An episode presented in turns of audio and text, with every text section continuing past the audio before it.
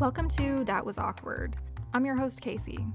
I'm here to tell you about my awkward dating experiences, the relationships that didn't last, and the lessons I've drawn from all of it. Hopefully, you can learn some lessons from this yourself. For today's podcast, I'm going to tell you about Glenn.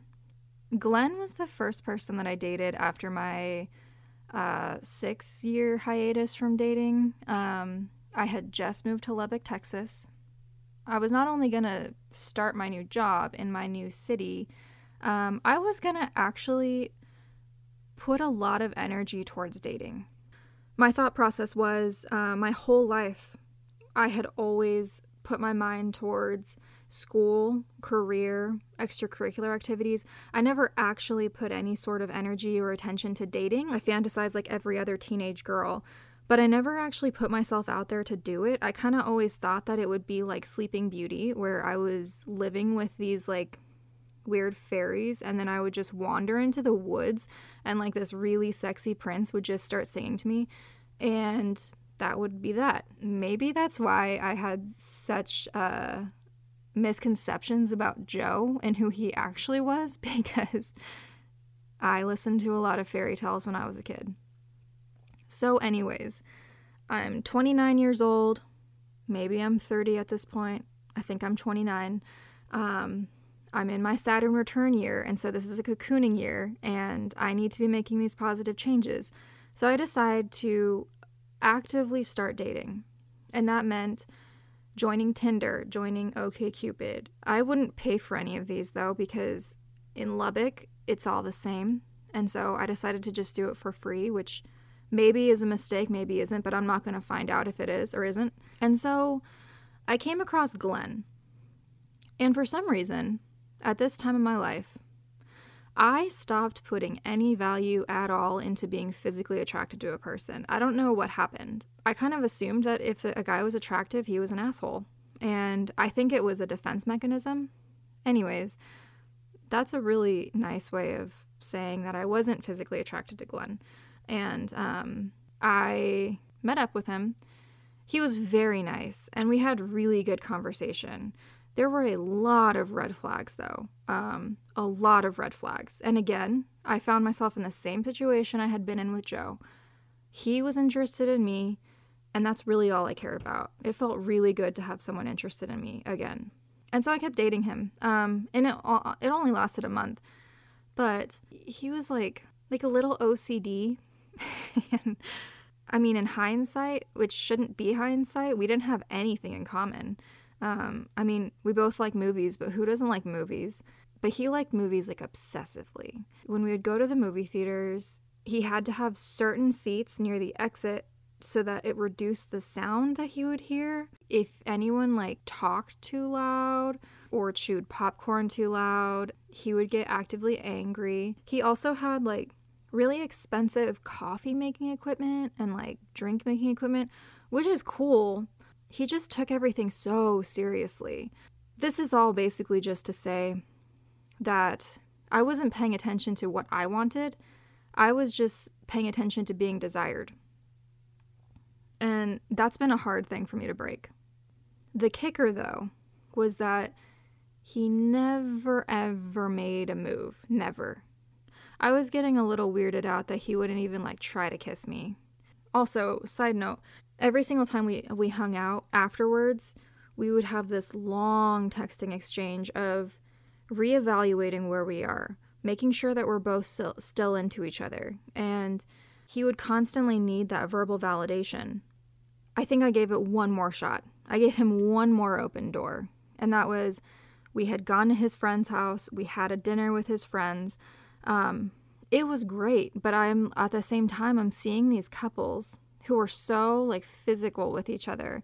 And here's Glenn clenching his legs together as far away from me as possible with his like with his folded up hands in between his legs and just like so uncomfortable in his own skin.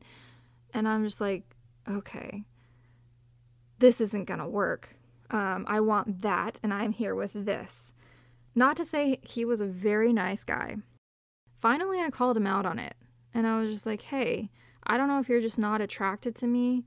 I'm getting kind of weirded out though, and I'm starting to feel like you're not into me. We had this this text exchange of um, me saying like I don't know if you're into me, like why haven't you made a move, and him saying oh I didn't want to be the asshole who just went for it. And I'm like that doesn't make you an asshole. We've been dating for about a month now. And so the next time we hung out, I could tell he was trying because he, he insisted on hanging out like the next day at noon during our lunch break, which is weird. And I don't like that either. But I still went along with it because God forbid I actually voice my fucking opinion. So we meet for coffee, which again, I don't like coffee because it makes me really anxious. So I'm really anxious, and he's like, he's anxious because he feels like he has to make a move, and the only move he can make is this weird ass out hug. And I pat him on the back, and I'm just like, hey, bye.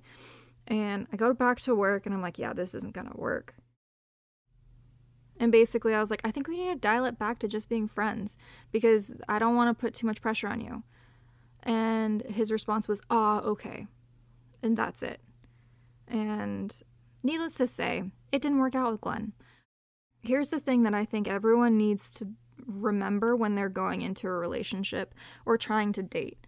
The thing that I like to remember is I'm not looking for a relationship necessarily. And I'm not looking for someone who's looking for a relationship. I'm looking for someone who winds up loving me. And I'm looking for someone who I'm going to love back. I mean, that stems from knowing your value and like loving yourself. It's the fact that you can pump the brakes and you can call it quits on something to end something when it needs to end. And to stay alone when you can't find what you're looking for. Maybe you like to be alone, and maybe that's what you need. Some people don't need to be in relationships. Maybe I'm that person. I don't know, because I'm single right now, and I'm still figuring that shit out. I don't want someone who just wants a warm body. And so it was so obvious that that's what Glenn wanted. And it was so, at the time, offensive. it's not, though. I'm looking for a certain type of person and I have created a list. And I know people say don't make lists because then you put the person in a box, but I'm talking about like personality qualities that I'm looking for, characteristics. I'm not looking for someone who drives a BMW and like who has this voluptuous hair. I could give two shits about any of that stuff.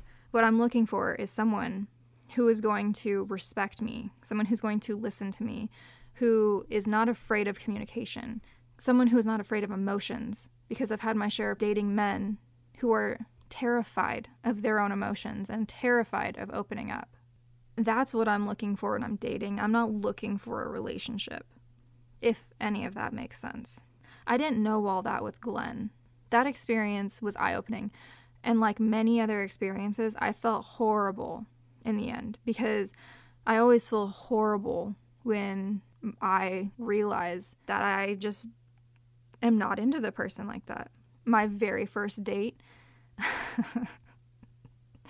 uh, was really fucking awkward. I was a freshman in college. It was my 19th birthday, and my sister hooked me up with this guy who was friends with her at the time husband. And his nickname was Donkey and I didn't know why they called him Donkey until after I went out with him. But, anyways, she hooked me up with him, and again, he was very nice, but he took a shit on our first date. And he proceeded to tell me that he took a shit on our date. That not only did he take a shit, he took a colon cleanser before our first fucking date that his brother gave him. And he knew it was a colon cleanser, and I don't understand why he took that. And so we had to stop. Granted, I had drinking like 15 iced teas, so I asked him if we could find a bathroom. And then all of a sudden, I find myself waiting outside of the bathroom for him for a while. And when you have to wait for a guy outside the bathroom, that's not a good thing. And I get really grossed out very easily. And so I was kind of disgusted by that. So I walked away from that date feeling horrible that I didn't like him. And I called my sister the next day, and I think I even started crying. And she thought that I slept with him, and she was like, Oh my God, what happened? Did you, oh my God, did you have sex with him? And I was like, No, I just don't like him. And she's like, Oh, well, that's fine. You don't have to like everyone you date. And it was like kind of a mind blowing concept to me. And all of this may be very elementary to people who are avid daters, uh, but they've all been very hard lessons that I've had to learn along the way. It's been an ongoing problem for me not pumping the brakes and evaluating what I want in a relationship, in a person. Fast forward to Glenn. He was just a really cool friend. I wish it could have just stayed that um, and not gotten all awkward. But, you know, everything's a little bit awkward